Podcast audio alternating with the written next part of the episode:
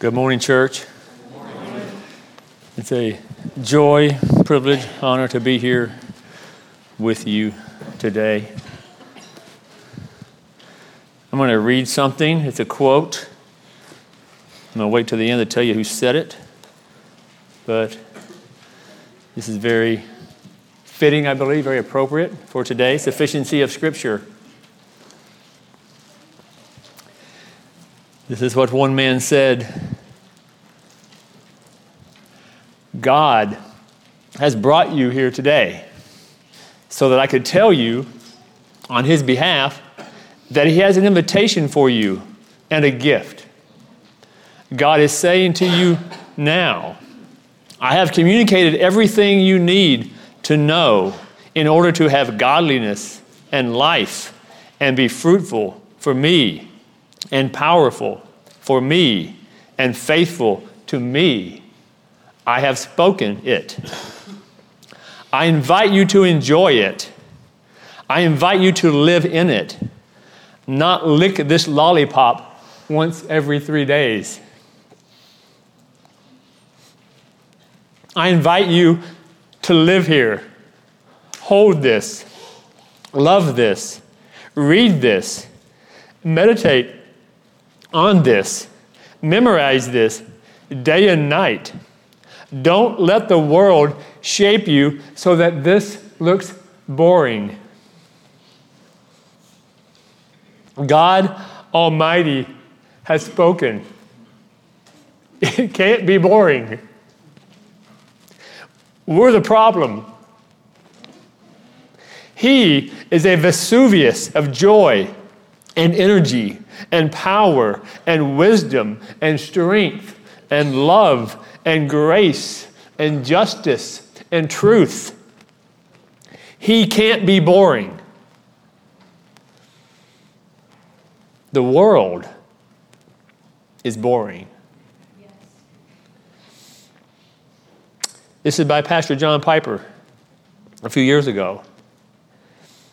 One key phrase from this quote is I have given you everything you need to know. This introduces us to the doctrine of sufficiency of Scripture. I will define that many different ways, well, not many, but a few different ways this morning. In its most basic definition, the sufficiency of Scripture means that we don't need any more special revelation from God. We don't need any more inspired, inerrant words. Scripture is enough. When it comes to the world knowing God and the way of salvation and obedience, the scriptures we have is enough. Let me read a couple of verses from Psalm 119.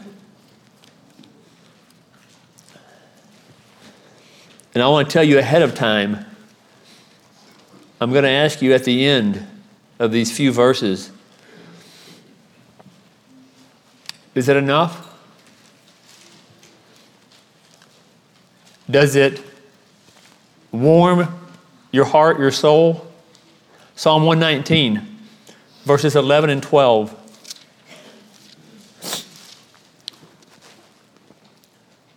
I have stored up your word in my heart that I might not sin against you. Blessed are you, O Lord. Teach me your statutes. Verse 103, still in Psalm 119, verses 103 and 104. How sweet are your words to my taste, sweeter than honey to my mouth. Through your precepts, I get understanding. Therefore, I hate every false way. As we continue our focus on the Reformation, I want to remind us that the chief theological issue in the Reformation was justification How is one justified? We might say salvation. But the question is, how is one justified before a holy, almighty God? If someone claims justification by faith, or if they claim justification by faith alone, what is her or his authority for saying that? The controversy in the Reformation became the question of authority. Who are you to say that? How can you say that? What is your basis of authority?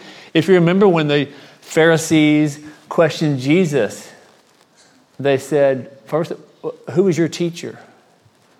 How can you say those things? Because it was always, for every rabbi, it was about who was your teacher, who taught you, who gave you that authority, who do you think you are? For the reformers, ultimate and final authority was the scripture. And we know that we cannot take that for granted today, as it's been stated and alluded to today. Martin Luther said, I have made a covenant with my Lord God that he send me neither visions nor dreams nor even angels. For I am well satisfied with the gifts of Holy Scripture, which give me abundant instruction and plentifully supplies all that I need to know for this life and for that which is to come. Luther said, This Holy Scripture I believe, and with it I am satisfied, and I am certain that it will not deceive me. Scripture is sufficient. As a Roman Catholic priest, Luther knew what he had experienced and he knew what he was up against. I don't know if sometimes, we forget that. Luther grew up in that system even before he became a priest, and then he became a priest. So when God saved him and opened his eyes, he knew what he was facing. See, the Roman Catholic Church taught clearly and specifically Scripture is not enough. Scripture is insufficient. We need tradition. We need church teachings. In fact, the official Roman Catholic order of authority was number one, what the church says, number two, tradition, and third, if you haven't settled the issue, then go to Scripture. And then Luther, by God's grace, read Colossians. And he read chapter 2, verse 8 specifically that says, See to it that no one takes you captive through hollow and deceptive philosophy, which depends. Now, let me back up. Don't be taken captive through hollow and deceptive philosophy which depends on human tradition and the basic principles of this world rather than on Christ. One more definition of sufficiency. The Bible contains all things necessary for salvation and all things necessary concerning faith and life. All things all things. Let's turn to Deuteronomy chapter 32.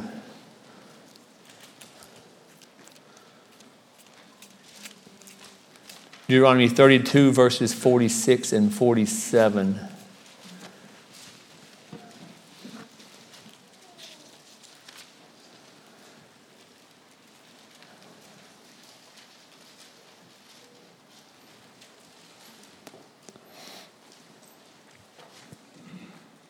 Moses speaking. Verse 46 He said to them, Take to heart all the words by which I am warning you today, that you may command them to your children, that they may be careful to do all the words of this law. For it is no empty word for you, but your very life and by this word you shall live long in the land that you are going over the Jordan to possess. Now we're going to turn, as I mentioned in Sunday school, let's turn to a very dangerous verse Micah 6 8. Many of you know it immediately, don't you? Micah 6 8.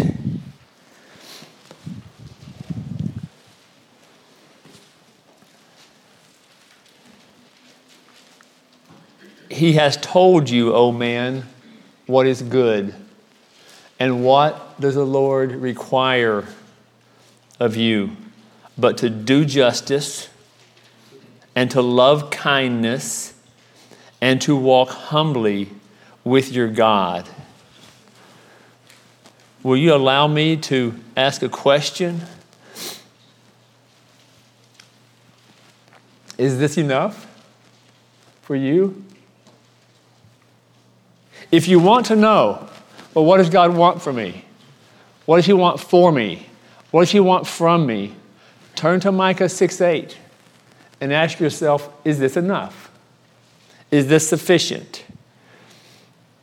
We've heard this verse many times, but have we actually understood it?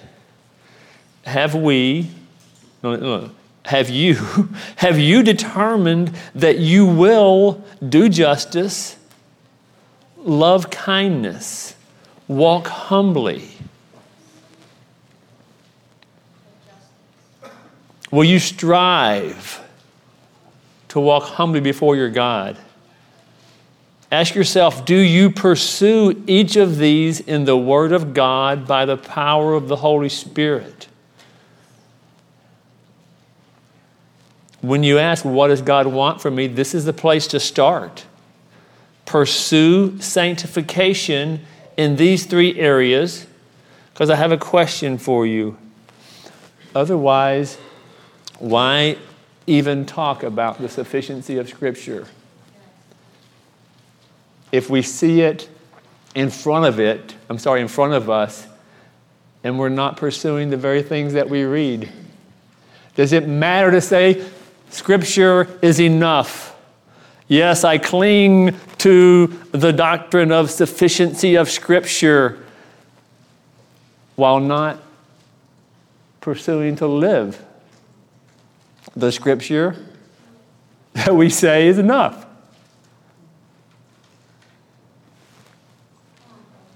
How is your forgiveness? Do you carry bitterness?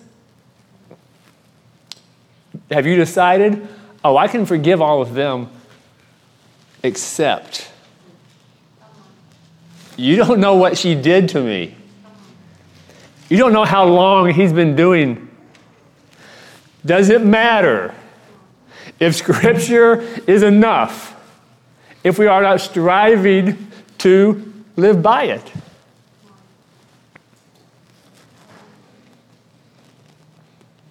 Theologians commonly recognize four characteristics about God's Word, the Bible. They talk about the authority of Scripture, the clarity of Scripture, the necessity of Scripture, and then a fourth one, of course, is the sufficiency of Scripture. Quote taken straight from Wayne Grudem's systematic theology, his definition of the sufficiency of Scripture. Scripture contained all the words of God he intended his people to have at each stage of redemptive history, and that it now contains all the words of God we need for salvation, for trusting Him perfectly, and for obeying Him perfectly. So, what I think we will do is we'll take this definition from Grudem and we'll break it down into three different points for the next few moments. So, number one, in Scripture alone are we to search for God's words to us. In Scripture alone, we are to search for God's words to us. God's Holy Spirit reminds us of Scripture and helps us understand Scripture. Grudem said, when we are facing a problem of genuine importance to our Christian life, we can approach Scripture with the confidence that from it, God will provide us with guidance for that problem.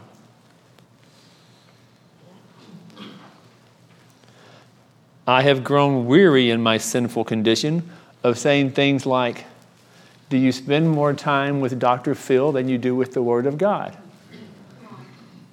Do you spend more time seeking Oprah than you do the Word of God? It's become so just cliche and it's become so passe that we say those things, and of course, everyone's going to say no. And yet, every year we seem to have to revisit that. Is, as I always say, no one's walking around inside your brain but you. Is this enough for you? Is Scripture truly sufficient? Or do you want a second opinion? Or even worse, Is this your second opinion? You have the people, maybe your coworker, maybe a great aunt, maybe another book that you go to first. And if they can't satisfy, well, I guess I'll go to the Bible now. We must be very careful. We must be very intentional. We must. We must. See, God considers what He told us in the Bible to be enough. We read 2 Timothy 3 about the Word of God. The Word should be used to train us, to make the man of God complete. The Word of God is enough. 1 Peter chapter 1.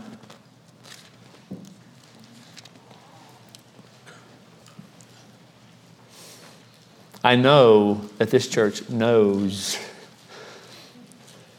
1 Peter 1, verses 23 through 25.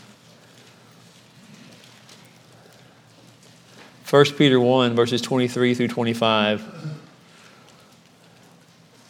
All flesh is like grass and all its glory like the flower of grass. The grass withers and the flower falls, but the word of the Lord remains forever. And this is the good news that was preached to you the word of God, the sufficient, powerful, completely sufficient, and powerful word of God.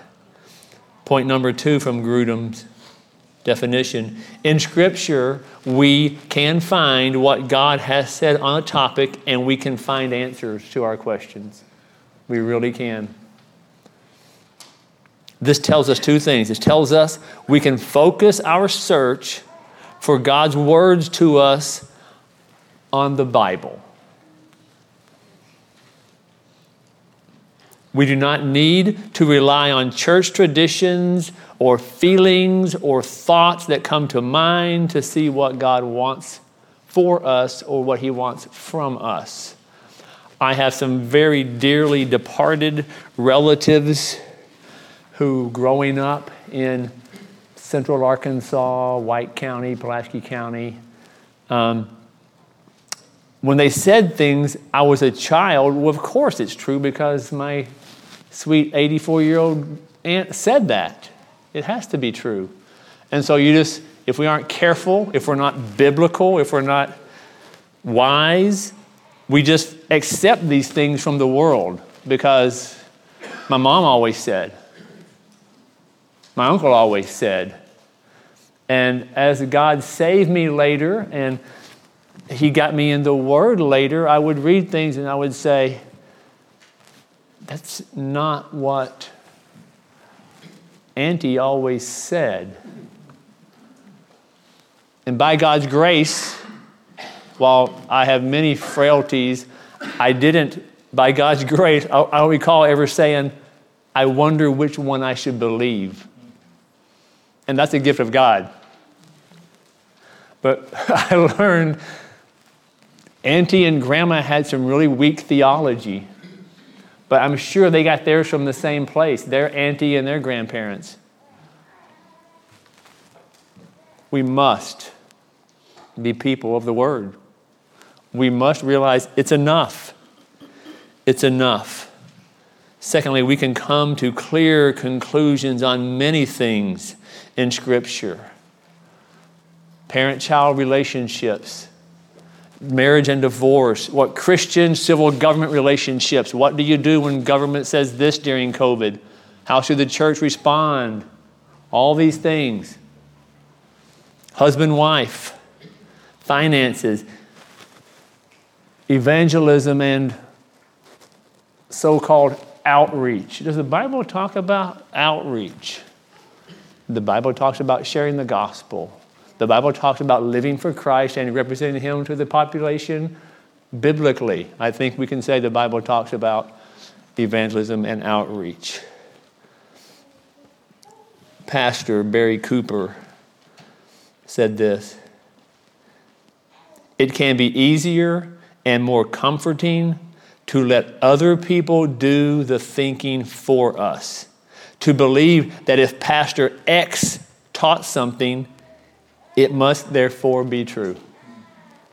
But the sufficiency of Scripture points us back to the Bible to examine what Scripture says about these things and to allow Scripture to be the judge of human teaching rather than the other way around. The society, not if they even consider the Bible, look at it with the desire to correct it, ignore it, refute it.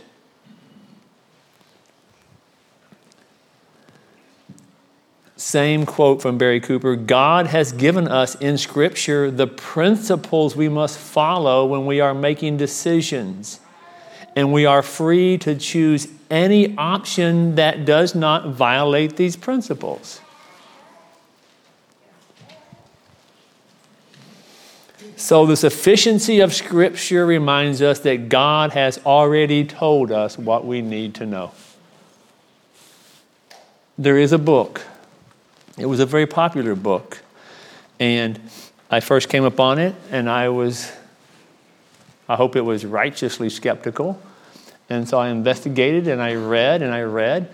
And in the preface or introduction, the author said, how much this author loves God and Jesus and the Word of God, and how this author thought it very important to read the Bible every day.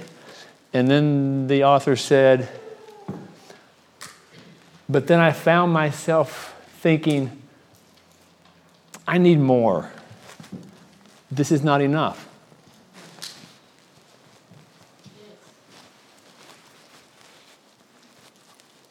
May I sit you down across the, co- across the coffee table from this author and have you talk to this author? And what might you say? When the author says, I just, I love it, but it's not enough. The author is currently a very, very wealthy and very well known Christian author. And I say with fear and trembling and trepidation, these books may be in your house. The author said, I love this, but it is not enough. Very, very uh, best selling author, best in the sense of numbers. Now, point three from Grudem's definition of sufficiency the amount of scripture given was sufficient at each stage of redemptive history. This does not say, listen carefully, this does not say that God cannot add, could not add more to what He has spoken. It does mean that we cannot. We cannot, we must not. Do we not see warnings throughout Scripture of what will happen? We have to turn there, don't we? Revelation 22.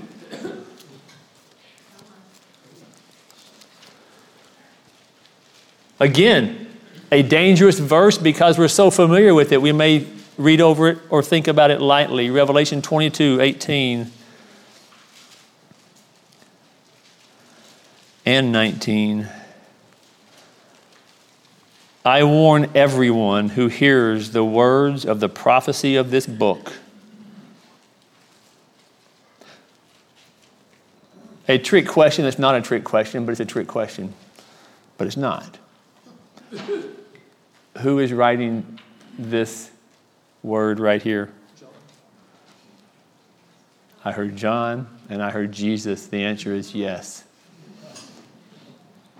If, if you go back to the beginning, it says, And the Lord said, and the Lord said, I warn everyone who hears the words of the prophecy of this book. If anyone adds to them, God will add to him the plagues described in this book. And if anyone takes away from the words of the book of the prophecy, this prophecy, God will take away his share in the, three, in the tree of life and the holy city, which are described in this book. We must be very careful.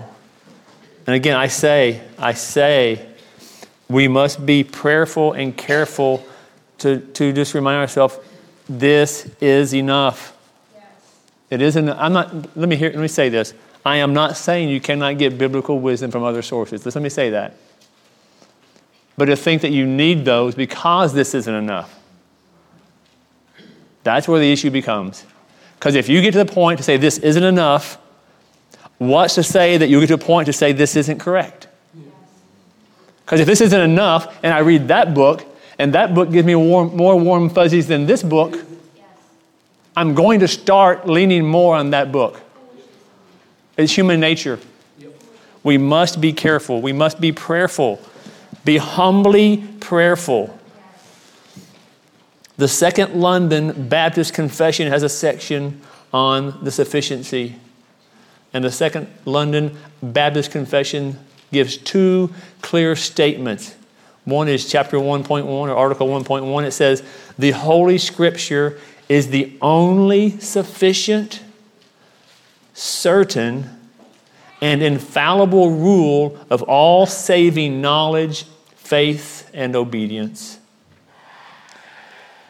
Then, Article 1.6 the whole counsel of God concerning all things necessary for his own glory, man's salvation, faith, and life is either expressly set down or necessarily contained in the Holy Scripture unto which nothing at any time is to be added, whether by new revelation of the Spirit or traditions of men.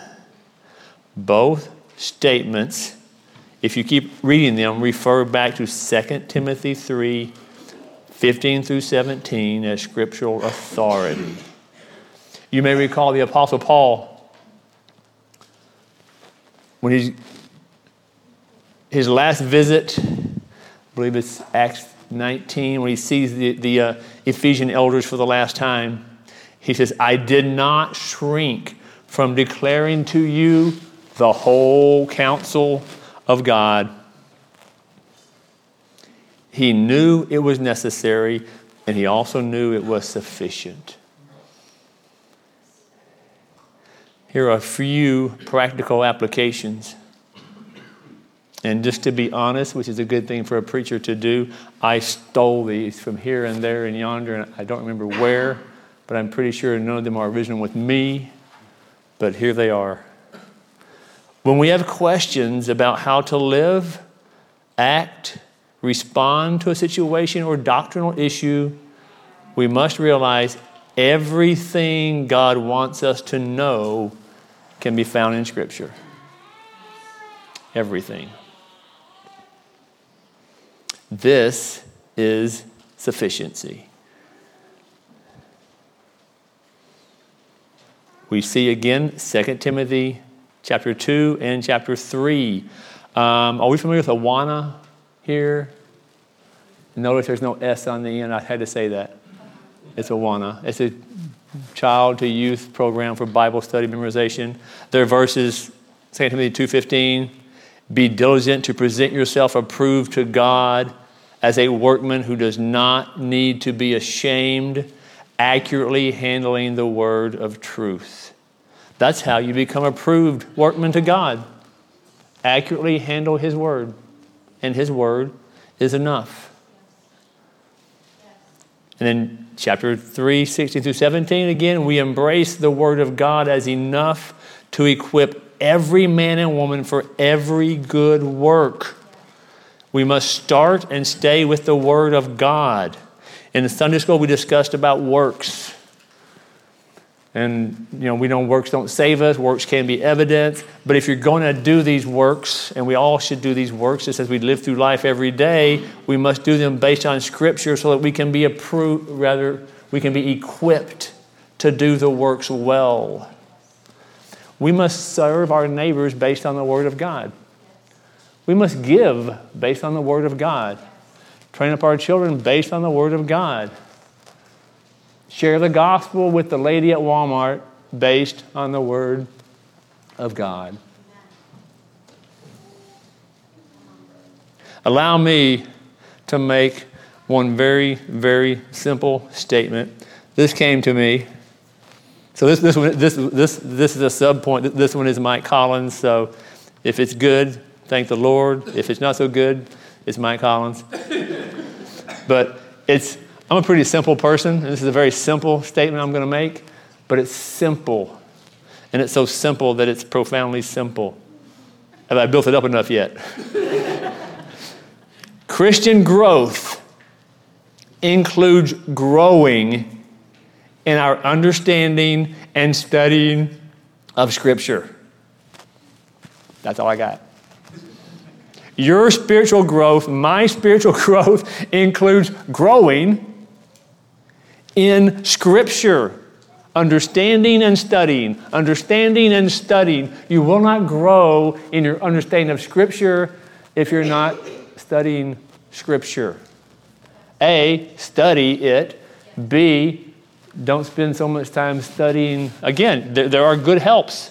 There are good authors. We know that. I don't need, hope I don't need to keep saying that too. But if you want to grow in Scripture, study Scripture. Our primary spiritual intake must be God's Word. Has to be. Has to be. I've heard so many people say this statement in so many different ways. I believe it was the, uh, the famous non theologian Mark Twain who said, It's not the parts of Scripture I don't understand that bother me, it's the parts that I do understand. I mean, Peter said Paul's writings were difficult. So what do you do? You study. If you come to a part of Scripture you don't understand, what do you do? You study other parts of Scripture because primarily, number one, interpretation is you let Scripture interpret Scripture. But as Barry Cooper, Barry Cooper said, it's so easy to sit back and just take someone else's word for it. Praise God, you have a church of leaders, pastors, elders. You have men who you can know. Study the Word. Know the Word. Want you to know the Word rightly. But I tell people all the time. And when I was pastor at the last church in, in uh, West Helena, I, I, step one, I said, bring your Bible to church.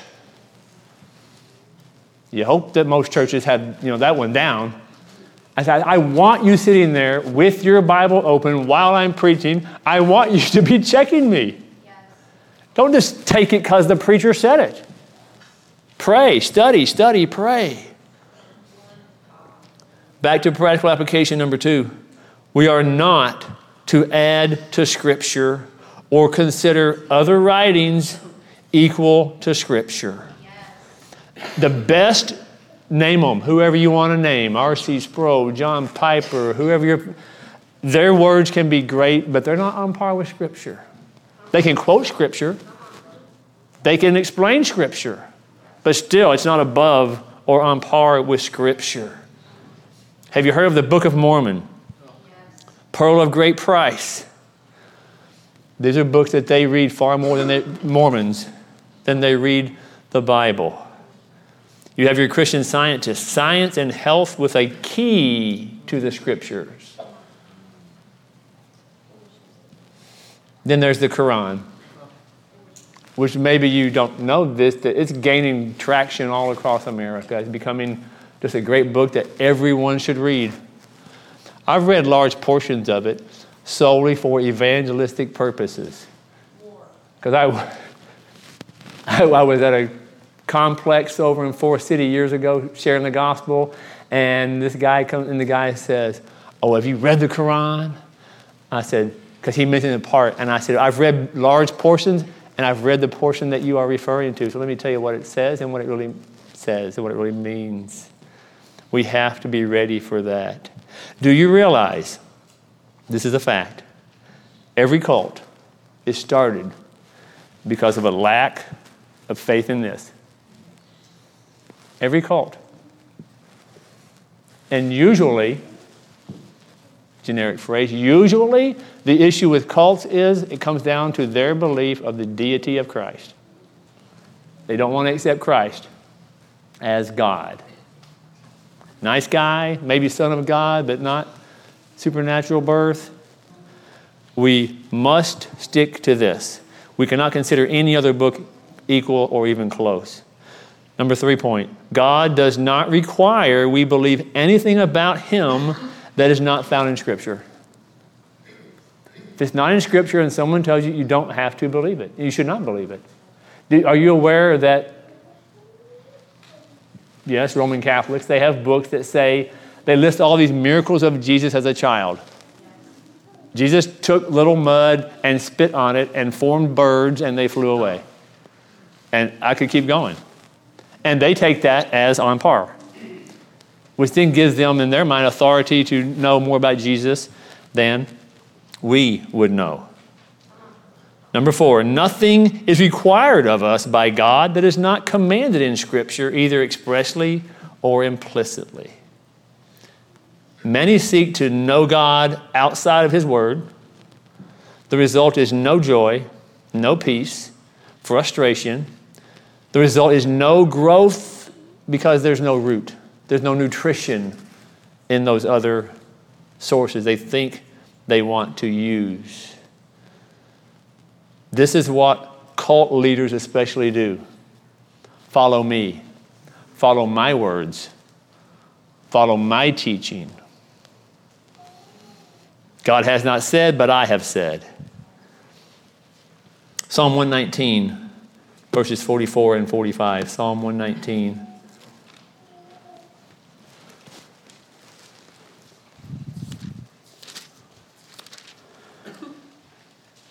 Forty-four and forty-five.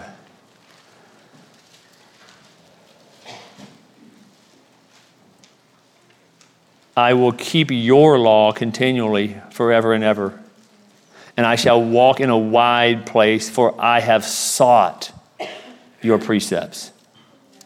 I have sought. We must pray that our day starts with the Word of God.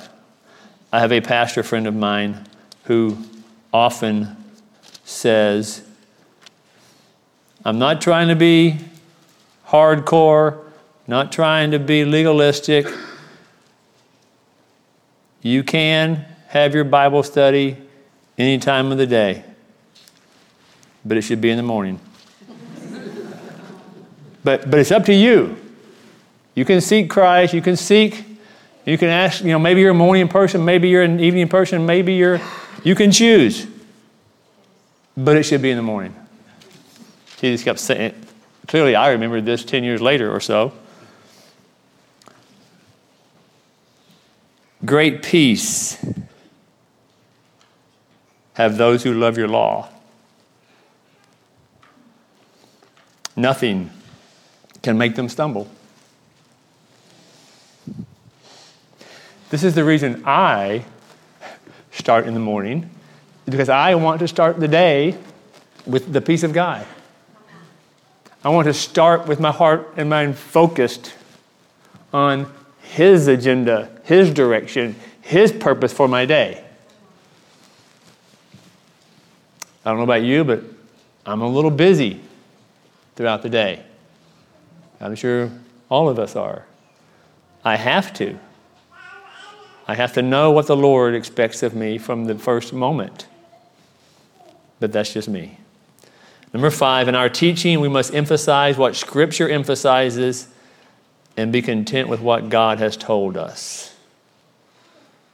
We must be content with what God has told us. I'm not going down that path where someone said a year or two ago that we must be like Scripture. We should be firm where Scripture is firm, but whisper where, where Scripture whispers. I'm not saying that. I don't believe that for one second. Scripture proclaims every word, every chapter, every verse is a proclamation. It's not a hesitation, it's not a suggestion, it's not a whisper. It's thus saith the Lord, and it is enough. Yes. And we must be people who believe that, proclaim that, love that. Deuteronomy 29 29.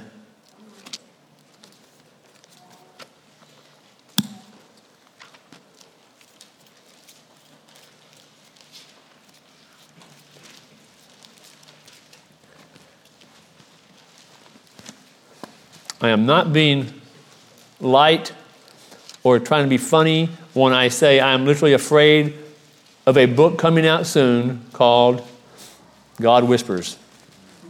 I'm not, I'm not being funny. I think it would sell, sadly.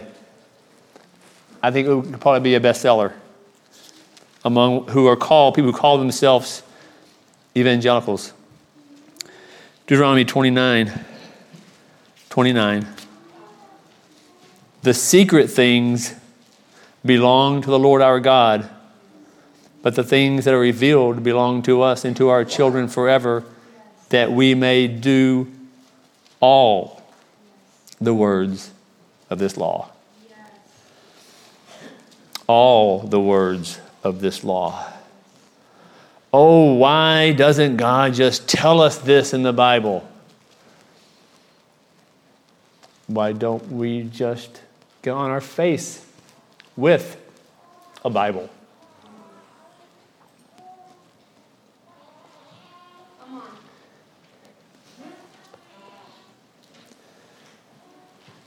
John MacArthur said, The most important thing in the world is God's divine truth.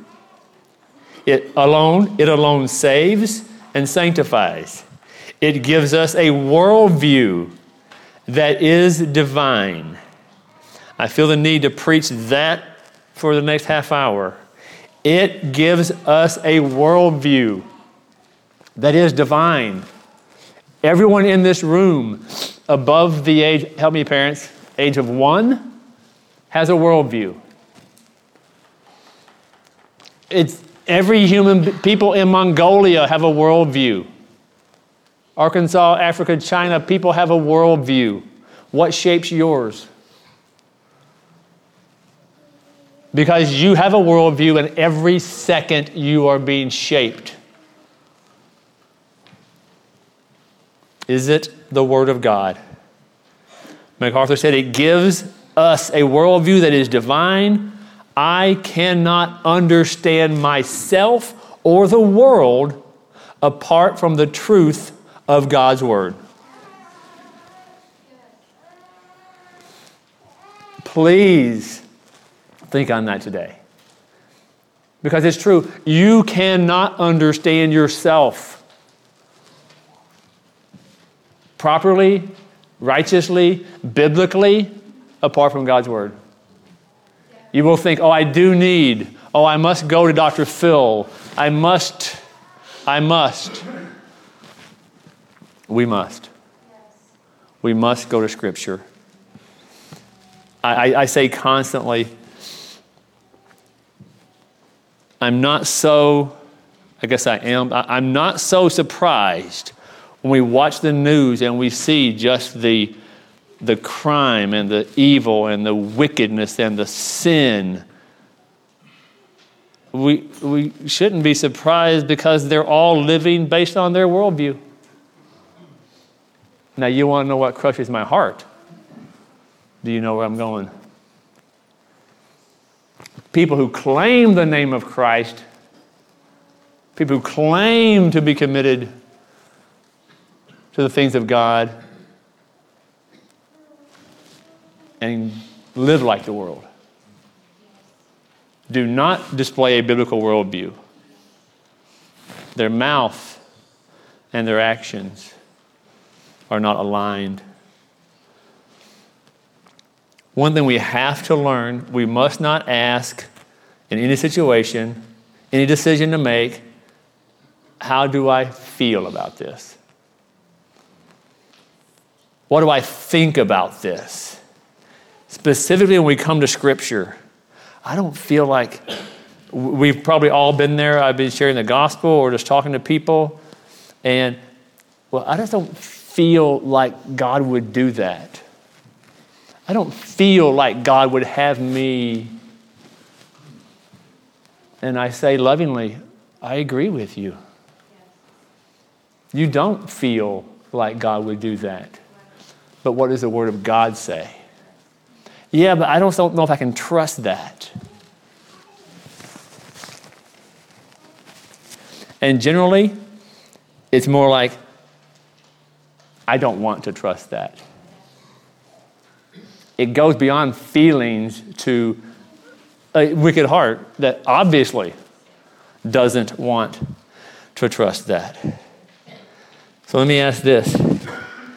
I stated at the beginning, hinted, I say again, what does it matter that we can defend the idea, the doctrine of sufficiency of Scripture, or even sola scriptura, if it does not change our lives.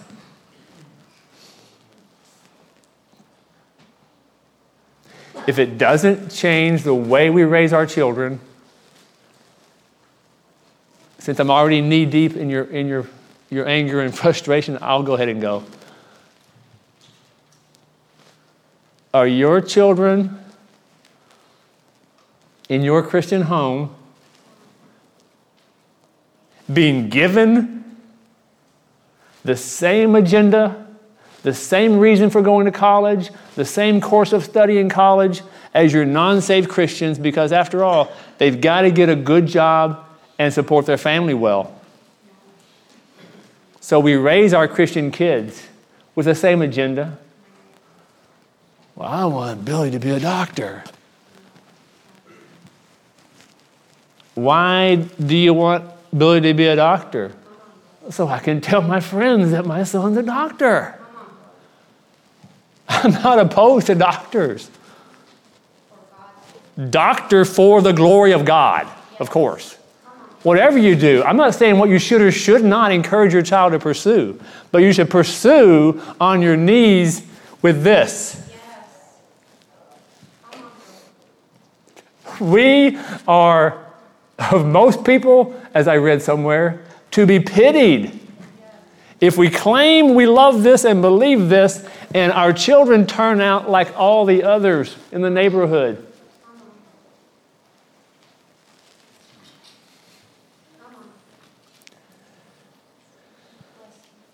Michael Houdmann said this The sufficiency of Scripture is under attack today.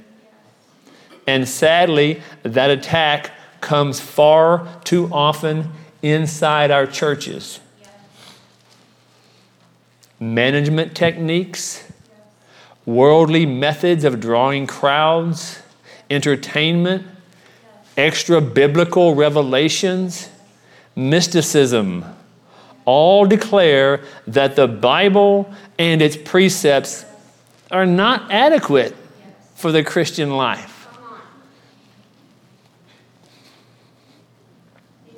But what does Jesus say repeatedly in John 10?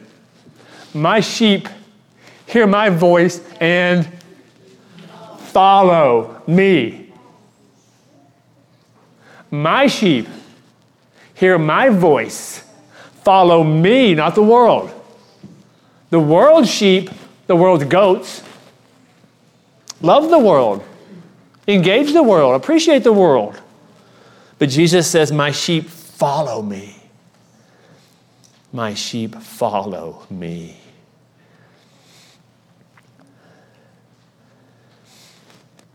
I quoted William Cunningham in Sunday school. I'll finish this with a quote by him, early, uh, later reformer.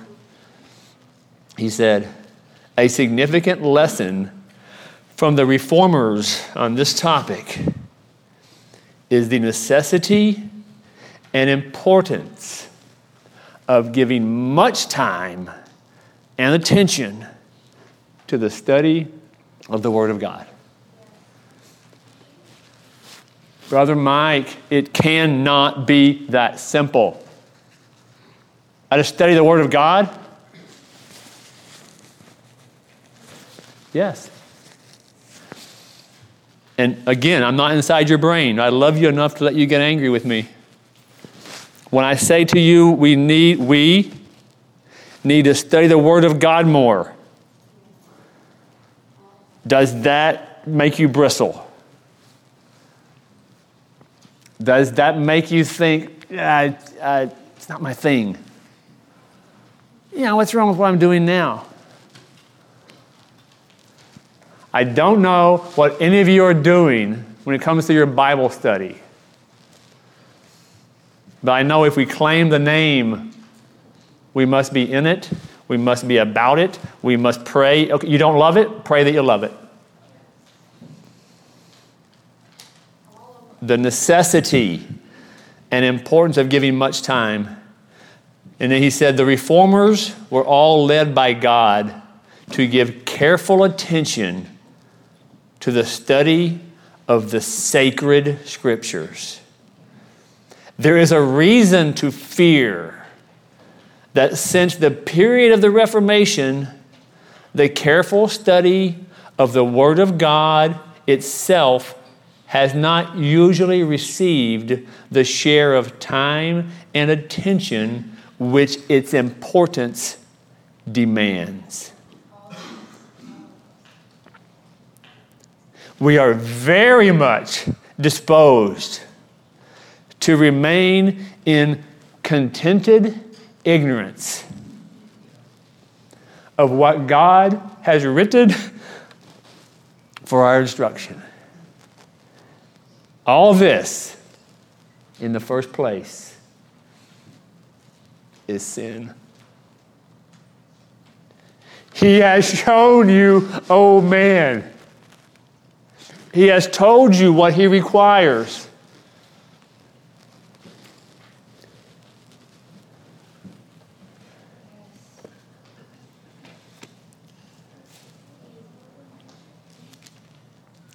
Psalm 119, we're not turning there. Psalm 119 has 176 verses. Psalm 119 has 176 verses. I have learned that Psalm 119 is kind of like a, a summary of Psalm 119. If you would, let me close by just reading Psalm 19 verses 7 through 14. Psalm 19, verses 7 through 14. Pray.